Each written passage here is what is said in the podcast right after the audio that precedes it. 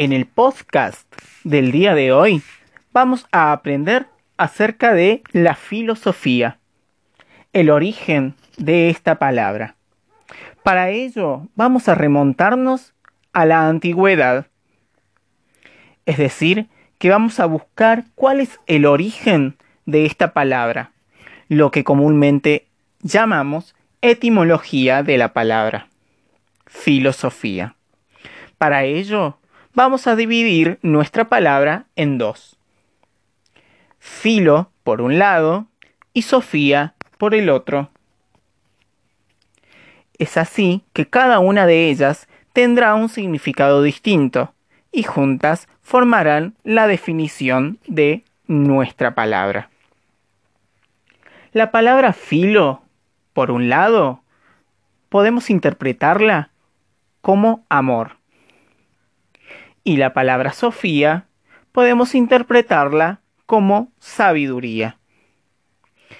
Entonces, podemos definir o podemos decir que filosofía significa amor a la sabiduría, amor al conocimiento. Para seguir aprendiendo un poquito más, vamos a atribuirnos también a una hermosa historia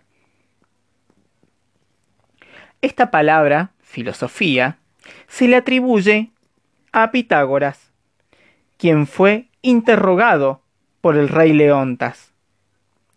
Este le preguntó si él era un sabio, a lo cual Pitágoras respondió, Yo no soy un sabio, sino un amante de la sabiduría o un buscador del conocimiento.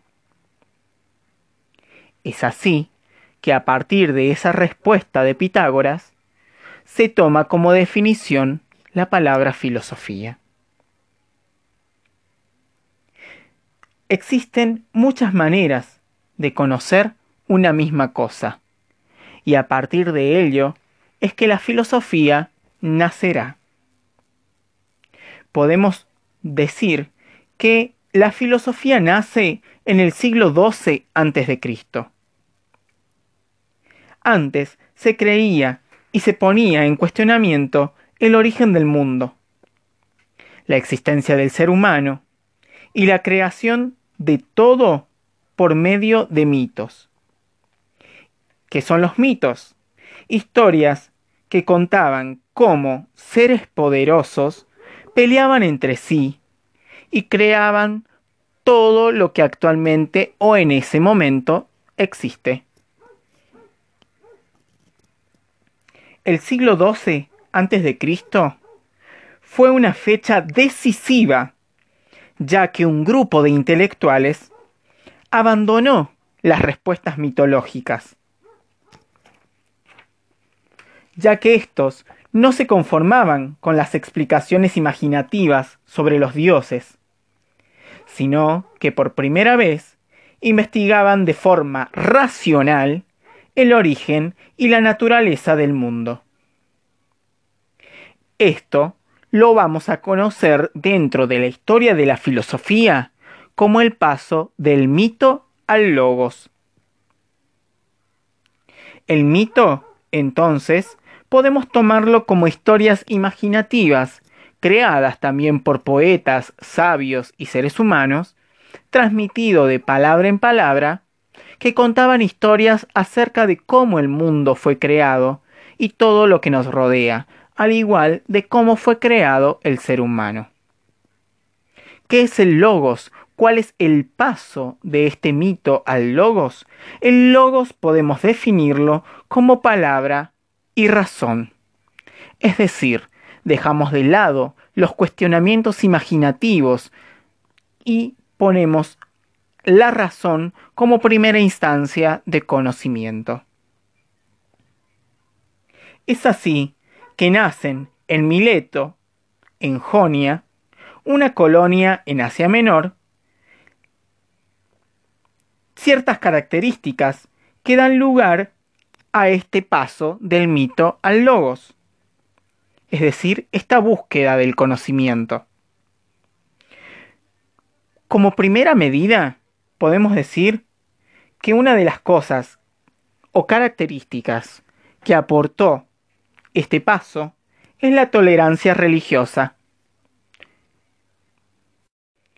Puesto que en esta colonia se cruzaban diferentes culturas, diferentes religiones, y entre ellas convivían de manera armoniosa, respetándose unas a otras.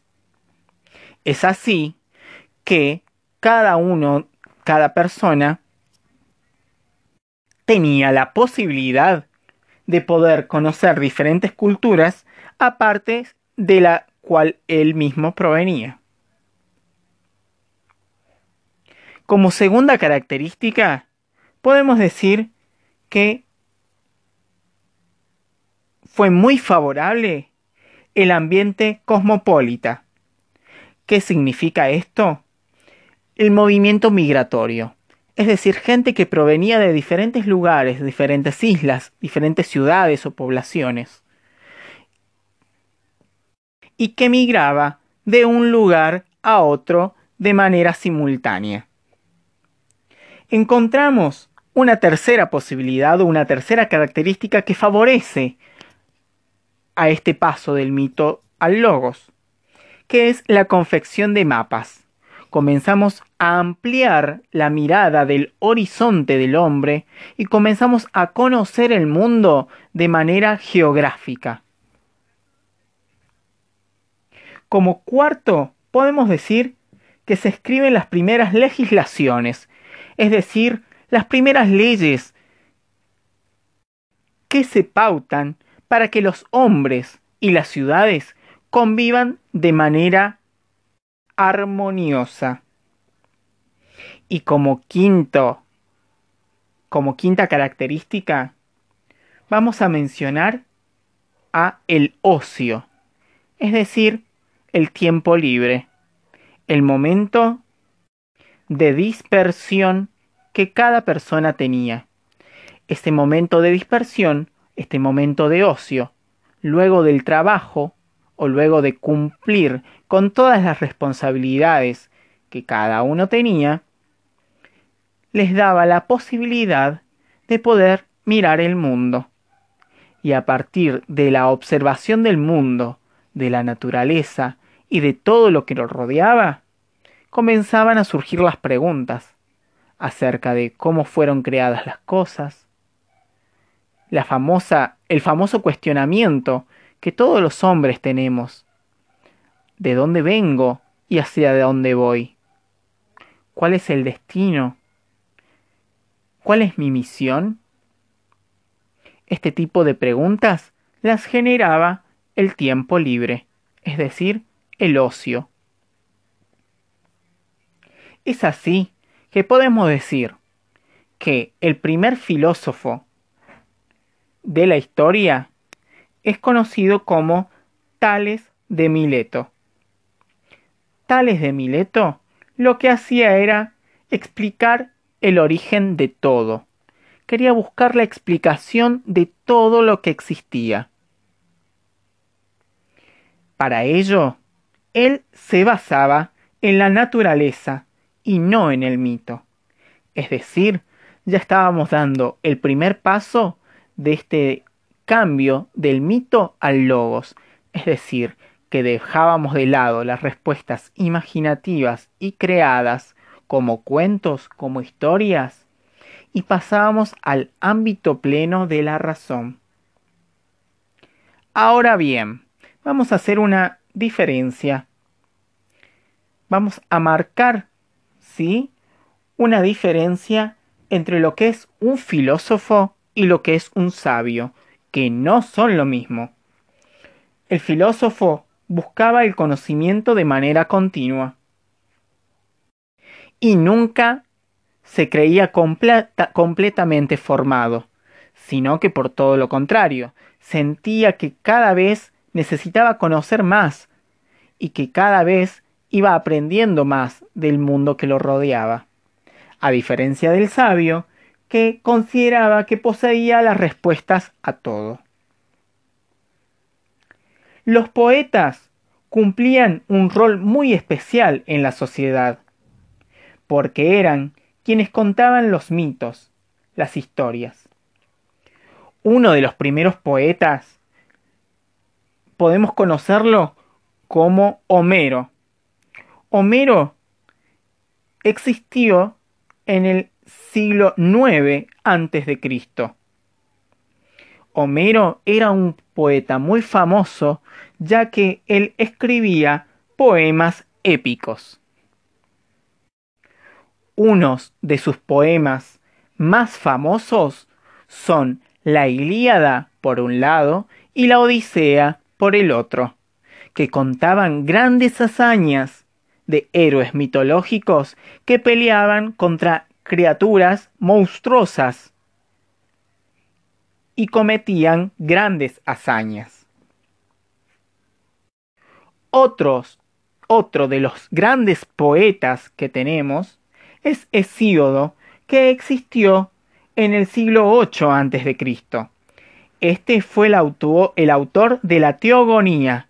¿Qué es la Teogonía? Es la genealogía de los dioses, es decir, el árbol genealógico de donde provienen los, cada uno de los dioses, desde su origen hasta su fin.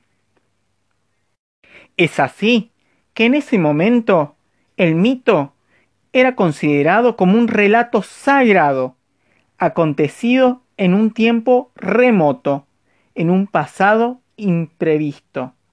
Los protagonistas siempre eran dioses y seres sobrenaturales. Estos ofrecían una explicación sobrenatural acerca de todo lo que los rodeaba. Es así que el hombre se despoja del mito y va por una explicación mucho más racional. En esta explicación racional, ¿qué es lo que se preguntaban?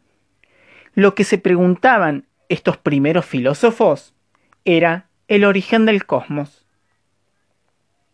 También se preguntaban cuál era el papel del hombre en el mundo.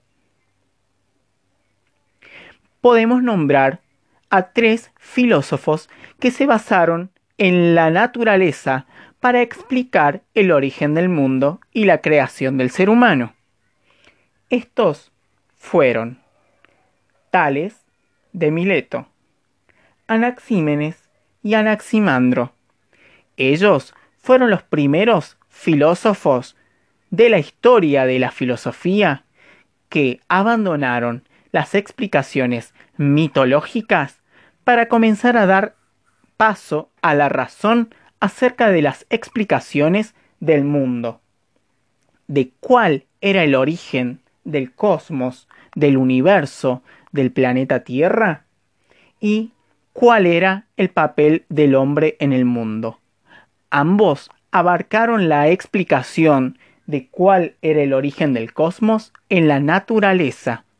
Para algunos de ellos proveníamos del aire, para otro proveníamos del fuego, para otro proveníamos del agua, ya que se encontraba presente en todo aquello que compone el mundo. Muy bien, espero que esta explicación haya sido un poco mucho más clara y nos vemos en el próximo podcast, aprendiendo un poquito más de filosofía.